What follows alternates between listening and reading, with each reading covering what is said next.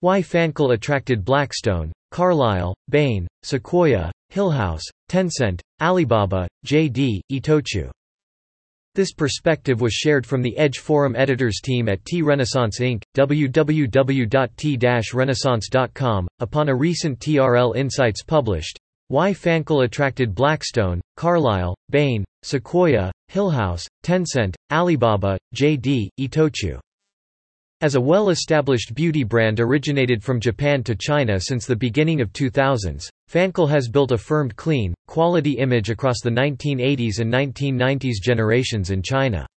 Even today those two generations in China have grown up into all walks of businesses but Fancl to 1980s and 1990s have been still a trusted, preferred brands and can often make them remember the time they spent in high school and universities.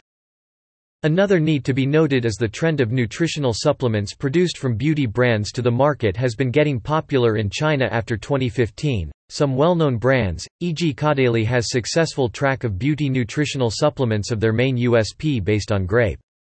That probably explains why Perfect Diary, the recent boomed beauty brand for younger generation mainly targeting customers after 1995 also shows strong interests to complement their existing flagship beauty brands. Considering Kirin's back and FANCL's position still in Japan with 20% plus nutritional supplements share, and products' popularity in China from Japan, it is not surprising that Fancl can be so hot among global top capitals and new economy winners like Tencent and Alibaba. Reference from TRL webpage. TRL, Retail. China Market Entry and Growth. From TRL Insights blog.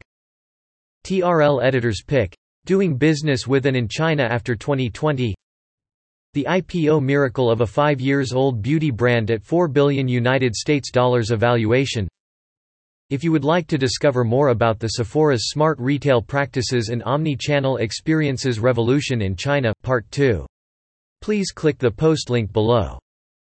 www.t-renaissance.com post trl insights 2020 2 December